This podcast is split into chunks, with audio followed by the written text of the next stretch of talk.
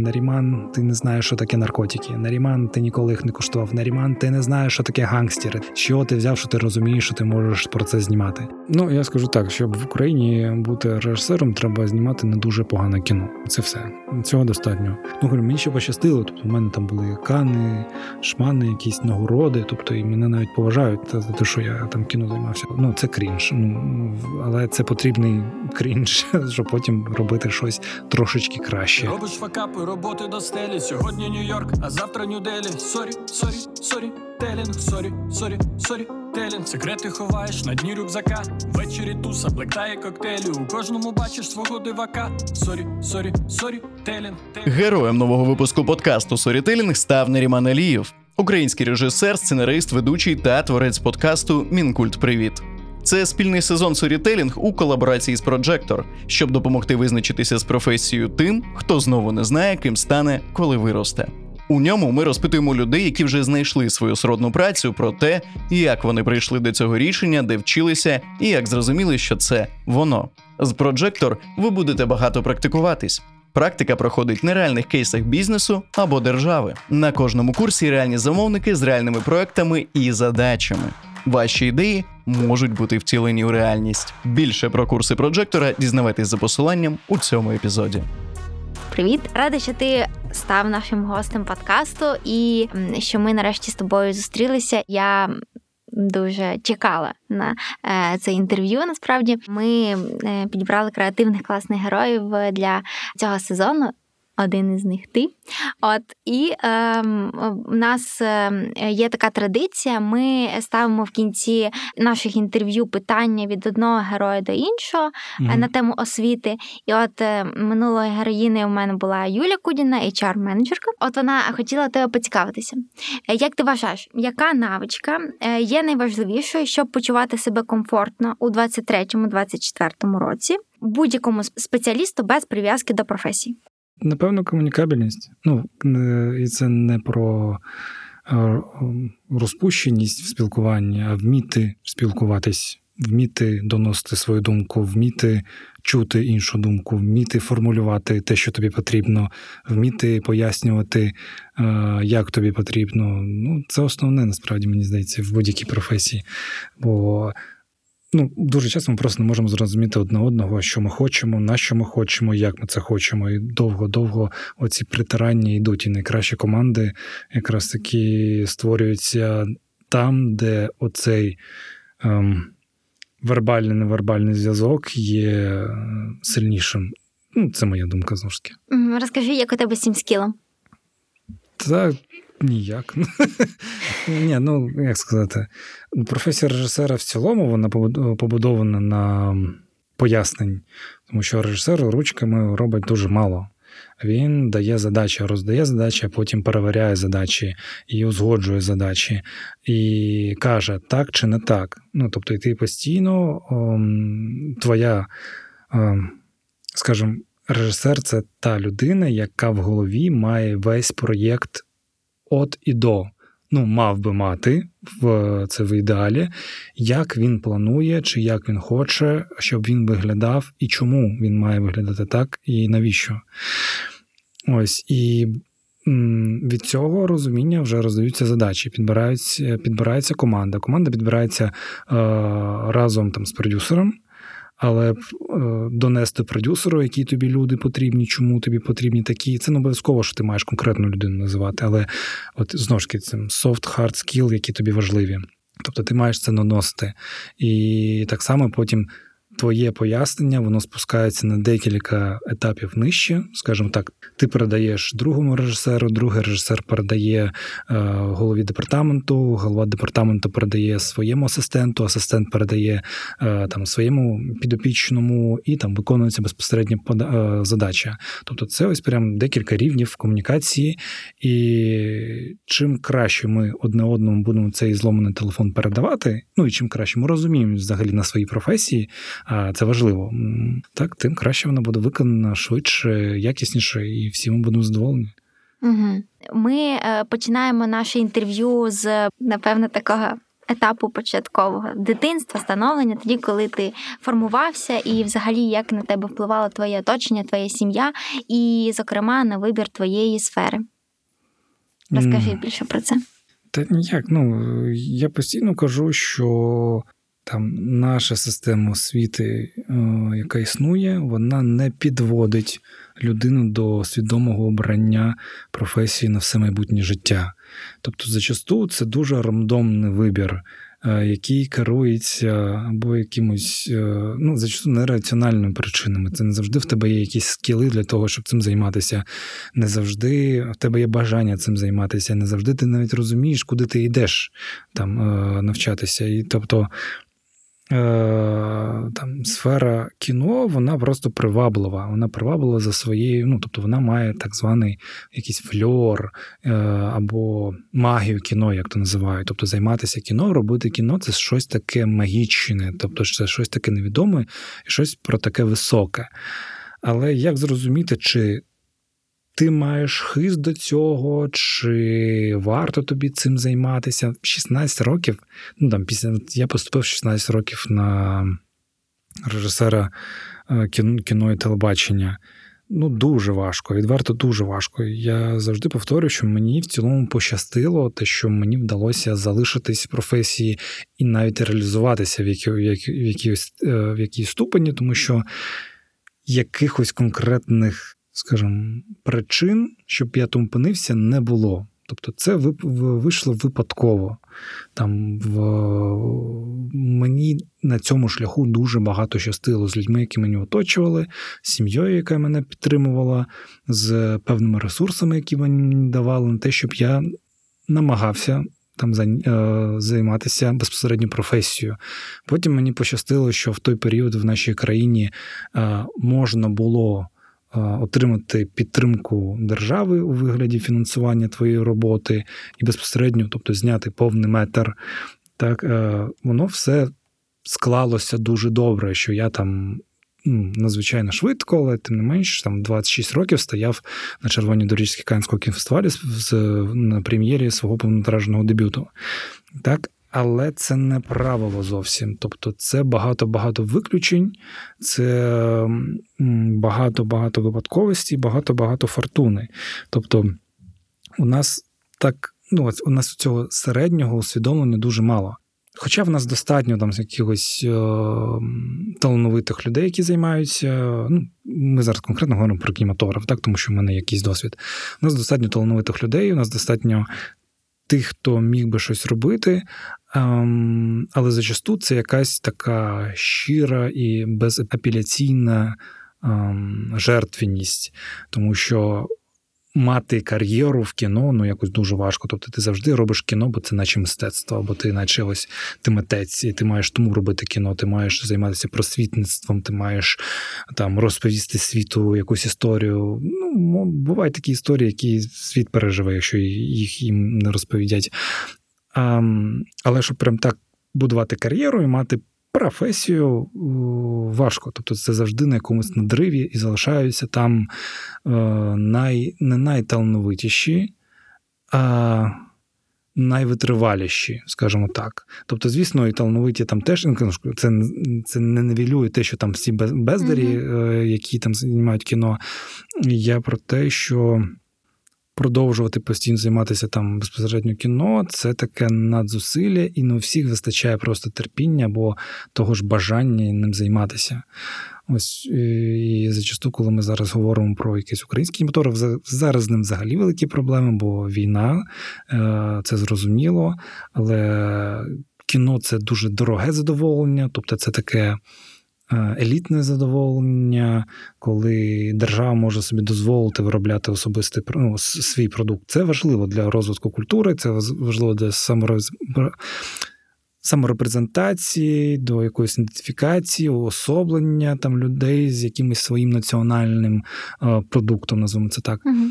Але це дуже дороге задоволення, дуже дороге задоволення. Тобто багато країн Європи, багато країн-членів Європейського Союзу не могли собі дозволити такої такої розкіші, яка була в Україні там останні 10 років. Там виділяти по 20 мільйонів доларів на рік на кінематограф. Там бюджети держав е, країни Балтії або Балкан. е, ну там були. Мільйон євро, 2 мільйони євро, е, хоча в них там не менше історії, наприклад, так. Тобто, для того, щоб мати індустрію, все ж таки, а не просто ем, сам факт існування кінематографа, тобі тоді туди потрібно вливати прям сильно багато грошей.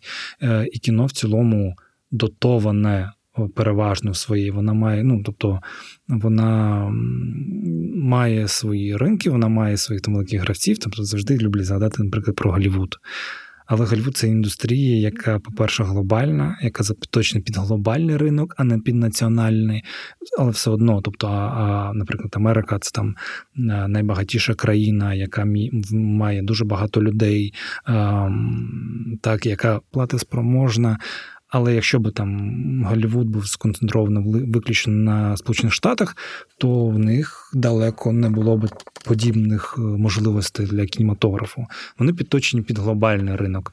Так, є декілька національних ринків, які непогано це відчувають. Це Болівуд і Китай. Ну, знову ж таки, це такі.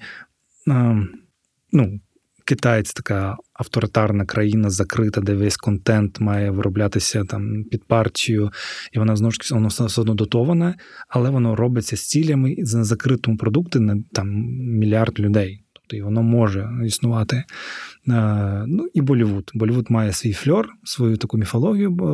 Тобто ми пам'ятаємо, що теж в Радянському Союзі дуже багато було фільмів з Болівуду, тому що цей е, занавес, ну тобто авторитарні країни люблять одне з одним дружити. Я думаю, зараз китайські фільми теж там є в, російському прокаті. Ось і їх теж багато, їх достатньо. Ось національні ринки ну, сильні, наприклад, в Франції, в Британії, в Польщі дуже непоганий ринок, в Туреччині дуже непоганий ринок, але це там дуже сильно раз, розвиті такі, ось, скажімо так, така національна центричність в, в контенті. Угу. Бо в тому в тій же Туреччині, наприклад, там, як на, на будь-якому кінофестивалі є, наприклад, міжнародний конкурс і національний конкурс. Але якщо в більшості там фестивалів міжнародний конкурс є основним, тобто найбільшим, найповажнішим, то в Туреччині національний конкурс завжди вважається вище. Тобто е, людей більше цікавить національний кінематограф. Для них міжнародне кіно це як щось додаткове, показати нам, що в, що в світі знімається. Тобто, а от у нас довгий довгий час, наприклад, той же Одеський кінофестиваль, ну це як приклад, це нічого не означає. Міжнародний конкурс це був найбільший конкурс і найбільшу нагороду міг отримати міжнародний фільм. А національна програма це була як додаткова. Е, Пару років тому. Коли ці була пандемія, Так. Одеський фестиваль видозмінився, став таким фестивалем національного кіно. Тобто там наразі є тільки конкурс національного національний конкурс. Але є багато міжнародних картин, які є як додатковим, вони поза конкурсі, вони не претендують ні на що. Є такі речі. У нас ринок не дозволяє, наприклад, окупатися картинам, так тому ми дуже залежні від е, фінансування. Зараз цього фінансування немає, і навряд чи найближчий час воно буде. Тому там, наприклад, я щиро заздрю впевненості тих дітей, які зараз поступають на режисерів, акторів е- і решту творчих професій, бо ти дивишся і ти не розумієш, ну, на що вони розраховують. Ну, можливо, вони розраховують на те, що а, країна переможе, і тоді буде розвиток. В культурних сферах, всіх сферах. Це ну, це так, але скажу, тобто до цього там було мало можливості займатися як безпосередньо як професією. Mm-hmm. Зараз це буде ще більше така жертвеність. Ну, тобто, всі зараз то там е, ну, це така м, дуже кропітка, і просто за сам факт можливості е, зняти свою роботу треба докласти дуже багато зусиль, ресурсів, часу, а потім ще треба буде зняти цю роботу. Як би так. Але в той же час саме в цей кризовий період дуже збільшується попит на українське кіно, і ми бачимо Так Е, пізно вже. Ну, тобто, ми, я розумію, але це пізно. Ну, тобто, зараз є таке уявлення, що наче о, ось стає з колін українська культура. Ну, багато чого так, ми просто починаємо багато з чого стрихати пил. Та помічати, що воно було. Тобто багато було зроблено до цього, на, чому ми зараз е, наш фундамент, скажімо, будуємо. Той же самий кінематограф, який е, викликає попит, і це чудово. Там е, Памфір, Люксембург, Люксембург, там, ну, прям Мавка лісова. Мавка, Мавка, так. Е, ну і там і ще, і ще вийдуть ряд Мгм. картин, але це все надбання до 22-го року. Тобто, що ми отримаємо через пару років, поки досі не зрозуміло. Зараз в Україну позліталося багато аферістів, які дуже швидко хочуть зняти якесь кіно про війну і там на цьому там, заробити гроші або отримати якусь, не знаю, ну, отримати якісь дивіденти. Ми отримаємо певну кількість не дуже якісного кіно, яке буде там про наші сьогоднішні реалії. Просто тому, що це хайп. Ну, ось, Ага. е- але кажу, ну тобто, це якісь незрозумілі гроші, незрозуміло звідки, незрозумілими людьми зняті. Але ж українські режисери теж хочуть е, знімати про війну, тому що це Ну, на так, часі, це ні, актуально. Так, якою, якою про війну знімати? Війна триває зараз. Ну, тобто, е, можливо, ну, зараз знімається багато документального кіно, але знову ж таки воно буде відклад... дуже багато відкладатися, робитися. Ну, тобто, документальне кіно відрізняється від ігрового кіно. М, Ну, подивимось. Ну, тобто, я просто в цьому плані дуже скептично Ну, окей, на яку тему, на які сюжети ти би зняв своє е, наступне кіно? Ну, в мене планувалося кіно. Ми... Мгм. Це була історія про депортацію кримськотарського народу, 44-й рік. Е, І ми навіть виграли пічинг, це державний конкурс на підтримку у 2021 році. І ми їздили з цим проєктом там по міжнародним кіноринкам, шукали партнерів. І в цьому році, умовно, зараз я мав би її вже знімати. Тобто, але це все зараз на паузі, коли це буде незрозуміло, чи буде взагалі теж незрозуміло. Якось так. А за весь період Великої війни в мене от не було жодної теми або ідеї, про яку б такі, о, про це би варто було б зняти мені кіно. От так от не було. Якось не до цього. Угу. А не, не ем, цей фільм е, про депортацію кримських татар. Е, ти не можеш зараз зняти через що? Через те, через фінанси, через е, те, що це. В частності, фінанси це перше. Перше Мгм. це фінанси. Ну, основне це фінанси. Далі можливості, як це зняти, бо знову ж таки виробництво кіно це дуже важкий виробничий процес, е, важкий, е, важко вибудовування, скажімо, контрагентів, які тобі будуть допомагати в тому плані, що, наприклад, у нас мав би бути міжнародний проєкт. Тобто нам не вистачало тих е, фінансів, які українська держава нам готова була виділити. Нам потрібно було десь ще плюс-мінус 30-40% від е, тієї суми. Але ну, тобто, у нас і тієї суми немає зараз. А для того, щоб, наприклад, ну, наприклад, просто як воно влаштовано. Ви дзвонюєтесь з продюсером з Італії. Він там ознайомився в якомусь форматі з вашим проєктом. І він каже: Окей, мені цікаво. А, наприклад, наш проєкт він події відбуваються в Криму і в Узбекистані. Ні Криму, ні Узбекистану у нас доступі немає. Ми не можемо там знімати. Е, Крим окупований, Узбекистан. Ну, він і до Великої війни був такою сірою зоною впливу Російської Федерації. Тобто я не ну, я не впевнений, що ми змогли би там знімати вільно, тим паче там про депортацію. Ем, зараз, думаю, тим паче. І нам потрібно знайти ці місця де-інде. Ну, Наприклад, нам зв'язуємося з Італією. Нам кажуть, ну дивіться, у нас є свій місцевий фонд, на який можна податись і отримати, ну там, наприклад, 100 тисяч євро. Але ці 100 тисяч євро можна витратити лише на Італії. І один там і в сюжеті має бути щось про Італію. І, наприклад, один з авторів фільму, це там художник, постановник, оператор, композитор або хтось там має бути італіянець. А, і, а нам потрібно таких декілька, декілька країн. Угу. І треба це все так скласти, щоб під всі умови всі підходили, всім все сподобалось, і щоб ми в усіх цих фондах ще виграли ці гроші. Тобто зібрати фінансування на кіно це в цілому такий м, достатньо м, кропіткий процес. У нас в нас вдавалося це робити без таких великих додаткових грошей ззовні, тому що у нас було достатньо грошей всередині. Ось ну, о, там з додому, наприклад, 80% ми отримали від Міністерства культури в рамках пітчинга в так зване патріотичне кіно. Це дуже дивний був конкурс, тому що він був перший і останній, але ну там були гроші, всі пішли, ми теж пішли. Ось. Е, 80%.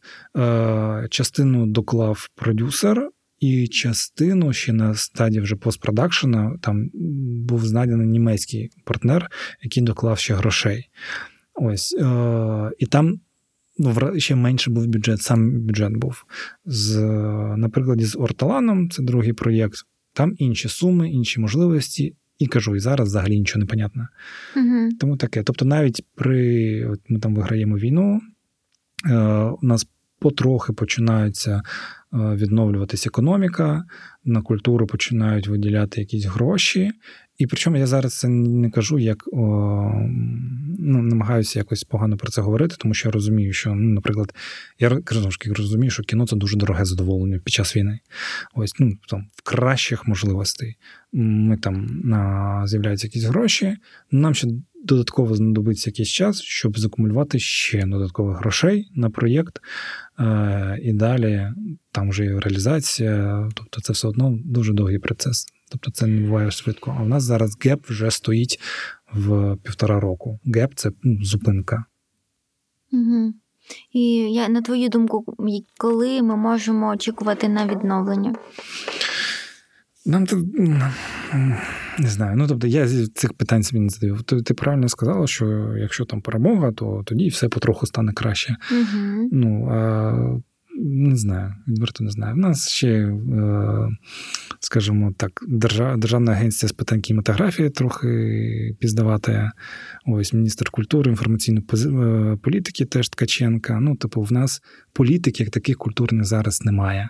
Але в ситуації, коли е, країна в війні, я гадаю, керуються таким правилом: якщо щось стоїть і не впливає безпосередньо зараз на національну безпеку, то нехай стоїть, ну тобто з говна і палок, але нехай стоїть.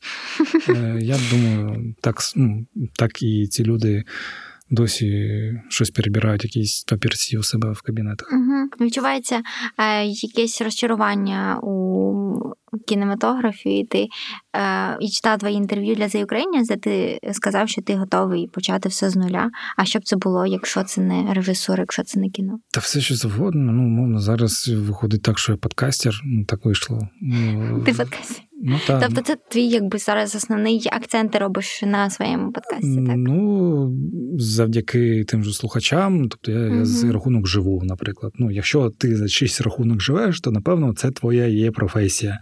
А кіно, напевно, моє хобі. Тобто, це таке дуже дорогостояще, дуже елітне, але хобі. Напевно, так. Розкажи е, більше про подкаст, якщо ми вже зачепили цю тему. Е, ти почав записувати е, у, квітні після повномасштабного вторгнення. В тебе тоді вийшли такі кілька наративних подкастів у форматі щоденника. Розкажи, чому там в тебе з'явився цей запит поділитися своїми думками на той момент, і які тобі більше подобається формат? Там, де ти запрошуєш гостей, чи там, де ти розповідаєш щось від себе? Ну, подкаст я взагалі почав робити в 2020 році. Угу. Тобто це якраз теж е, карантин, коли багато вільного часу, ніхто нічого не робить. Ось і я якраз там закінчився там історія з додому, тобто ми вже прокатали, все зробили, і було вільний час, і я зробив подкаст, щоб, ну, щоб з кимось поговорити. Ну, бо все одно у нас. Е, Цей простір інформаційний, він не заповнений і досі дуже сильно. Ну, тобто, щоб вплетати якусь свою копійку там в розповіданні про якусь культуру, хоча, ну, знову ж таки, це так умовно, про так скажемо, про те, як ми говоримо про культуру на кухні. Назвав би це так. Ем, Вийшло два сезони тоді, потім була велика перерва, і от після початку війни так я почав робити щоденники війни, як то називалось. Ну просто було. Блін, ну тоді всіх було жага якраз таки виговоритись. Насправді Да. то. Е, потім був сезон портрети. Е, і зараз буде новий сезон, але з новим сезоном проблема, бо якраз таки ми, здається, ми вже виговорились. Ми, здається, все, що хотіли, вже сказали. Е, і всі так чи інакше визначились з якому, в якомусь розумінні з тим, хто вони, що вони, як вони. Ось, і, але я розумію, що треба теж повторювати якісь банальні речі, або речі, які я вважаю правильними, або речі, в які я щиро вірю, або, ну, скажімо так. Щоб заразити людей якоюсь не, е, некорисною думкою, достатньо її проговорити насправді один раз, і тоді вона дуже швидко розлітається. Ну, ми як це називаємо клікбейт, хайп, не знаю. Да? Тобто, і це починають обговорювати, починають за та проти, ну тобто те, що тригерить. А ти ж самим там. Е, З якимось о, корисними, важливими думками, ну їх потрібно постійно проговорити, постійно повторювати. Бо сьогодні почула одна людина, завтра дві людини і так далі. Ну, це як там з пропагандою там, здорового образу життя. Тобто, всі ми знаємо по факту, що треба там слідкувати за харчуванням або там не вживати алкоголю, е, там нікотину. Всі ми знаємо, але щоб до цього прийти, нам треба дуже багато зусиль, дуже багато повторень, і напевно, якісь же проблеми зі здоров'ям, щоб е, до цього прийти. Так само е, в якомусь сенсі у нас трапилось в 22-му році. Там нас сильно сильно шандарахнуло, щоб ми там відчули і бачили якісь зміни, які зараз е, все ж таки є. Ну, це дуже дорога ціна за це. А для того, щоб ця ціна була трохи менше, треба ці речі знаходити які, якихось, називаємо це так, форми для донесення е, до того, як це трапилось. І от якось так. І ти думаєш, що з часом суспільство е, звикне до цих наративів і е, звикне до того, щоб слухати про культуру і так далі, якби до такого здорового способу життя, а не знову хапатися за хайп і так далі. Ні, але на то воно на те вони погані звички, і на те вони хороші звички. Тобто хороші звички завжди набагато легше втратити. Я, наприклад, на початку року робив там майже два місяці кожен день зарядку. Я так пишався собою. І вже два місяці я не роблю зарядку. Якщо спитати, що мені було легше, не робити два місяці зарядку чи робити два місяці зарядку, звісно, мені було легше не робити зарядку два місяці. Ну, Так так само і з цим. Але ну, тут певна критичні маси, скажімо, важливі, які хоча б будуть впливати на ці процеси. Ну, В цьому може бути багато снобства, наприклад, та, коли там постійно там ось е, таке можна зустріти, що ой, постійно перевидають тільки тигролови Багряного. Ну, щоб прочитати другу книжку Багряного, треба прочитати спочатку хоча б тигроловів. Але mm-hmm. я не впевнений, що її прочитала достатня кількість людей, щоб зацікавитися другим його романом. Ну, тобто, це і так працює. Ти, Поки ти не продаси щось одне, тобто друге не піде. І постійно потрібно про нього повторювати, щоб хоча б оце там ну, там назва тигролови тебе вже з чимось асоціювалася. Так? Тобто, ну я сам, наприклад, не прочитав, що тигролова. У мене стоїть книжка. Ось я до неї там не дійшов, так, щоб і якось руку руку піднімати чи рот відкривати, а чому тільки тигроловий? Ну, бо я сам, наприклад, її не прочитав. Ну, про, про що говорити, так? Як це ти зізнався? А чого в цьому ну, в цьому немає нічого поганого, в тому той прикол. Ну, це все нормально, це все процеси. Всі, ну, Читати книжки набагато важче, ніж е- дивитися TikTok. Все. Погоджуюсь з тобою. А що тобі допомагає робити свій продукт е, унікальним? Е, з одного боку м- корисним, а з іншого боку, цікавим, тобто зацікавлювати свою аудиторію. Ну, що ти взяла, що він цікавий і корисний? Це раз. Типу, я такого я не думаю, казав. що це говорить про рейтинги, які е, він набирає в Apple подкастах і так ні, далі. Ну що, блядь, ну вибач, подкаст-терапія там всі місця займала. Ну про що ми говоримо? Подкаст-терапія, це... але бачиш, як вони заплатили теж свою ціну за свій контент. Ну тобто все одно, ну тобто, це не корелюється. Знову ж іноді цифри е, не корелюються там з якістю або з компетенцією. Тобто е, ти максимально намагаєшся. В чому проблема компетентних людей? Вони постійно сумніваються і бояться назвати, що вони, блядь, чомусь е- знаються. Угу. Е, тому що вони зна... вони точно знають, що вони не знаються на всьому.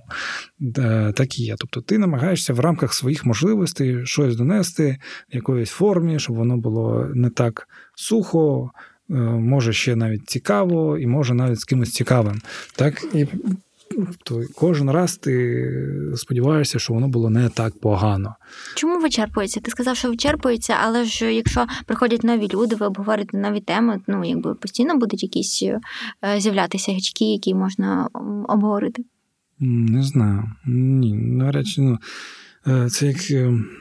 В мене є редакторка на подкасті, яка мені допомагає, і ми з нею там нещодавно попили каву. Вперше розвіртуалювалися, як то кажуть, попили каву. І там через півгодини вся наша розмова звелася до політики, наприклад. Так, і вона каже: а чого вся кожна розмова звалюється до політики? Ну, тому що в нас мало спільного. Ну, типу, ми з тобою перший раз бачимось вживу, і ми ще не на такому рівні особистісних зв'язків, щоб говорити про щось унікальне, бо щоб ми розуміли одне одного, бо відкривати одне перед одним те, що е, іншим ми не розкажемо. Тому ми говоримо достатньо.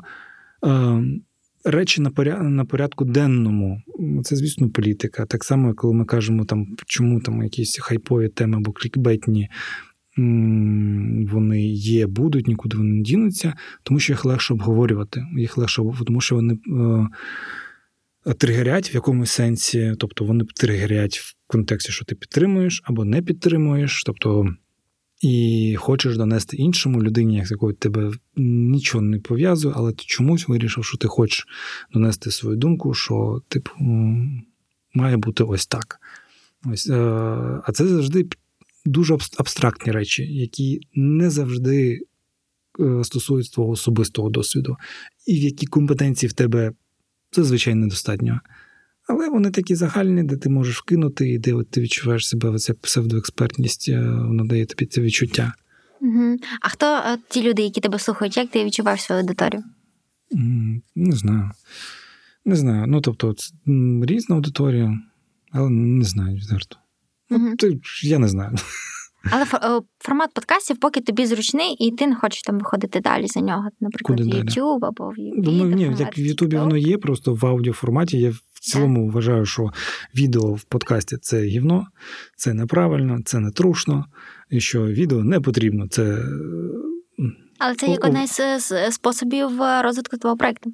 Так я вважаю, що воно від цього краще не стає, воно стає складнішим. Воно стає складнішим в виробництві, накидує ще тобі якісь фінансових зобов'язань, а і це не додає тобі якоїсь якості. Тобто аудіоформат дозволяє зробити це мобільніше, дешевше і, скажімо так, комфортніше в якомусь сенсі. Бо камера все одно тебе зобов'язує на щось виглядати, якось тримати себе чи щось. Тобто, ось зараз я там почесав собі там калінку або не почесав. Ніхто не знає. Типу на відео все це бачить. Тому таке. Тобто на відео ти до мене не, не прийшов би? Та ні, може би прийшов би, але про те, що, що я хочу робити. Ну тобто, Окей, я розумію, розумію. ну якби відео для мене не є етапом розвитку подкасту. Ну, тобто, відео подкастинг це е, слюр, не знаю. Це, це цікава думка. Знає. Ну, є люди, які говорять про те, що немає сенсу у відеоподкастах. А, я все ж таки думаю, що це як один із е, наступних етапів розвитку проекту. Так чому воно розвиває, просто не розумію.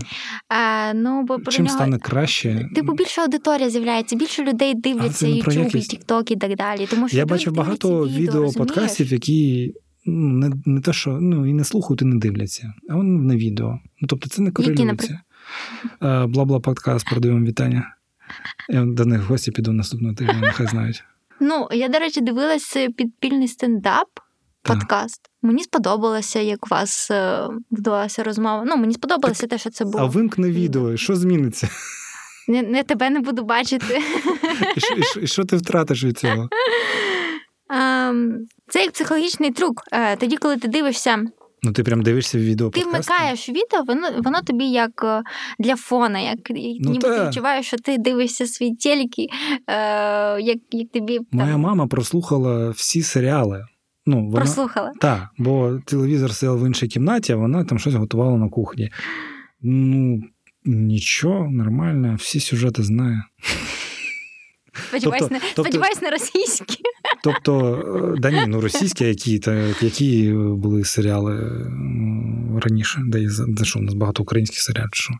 Ну, в тому сенсі, що там е, телевізійний серіаль, на яке там насичувало наш, наше телебачення, не вимагало безпосередньо споглядання на картинку, щоб розуміти, про що там йде мова чи щось цей. Можна було реально його слухати. Ну, я гадаю, там Кубріка важко Мгм. слухати, хоча там звук це важливий елемент, але його треба ще й дивитися. Так з подкастом. Тобто його важливіше слухати. Якщо ти його не будеш бачити, ти має, ну, мало чого ти втратиш. Тобто всю суть і всі сенси залишаться з тобою. Тобто ти нічого не е, втратиш. А отримання відео це таке е, відео ще, щоб два рази подивитися на обличчя спікера або е, ведучого або ведучої. Це такий собі. м, скажімо, правильне слово підібрати. Я не знаю, як це сказати. Тобто, ну, я, просто хочу якось це розумно сформулювати, але в такому, що ми жиру бішимо, бісимось.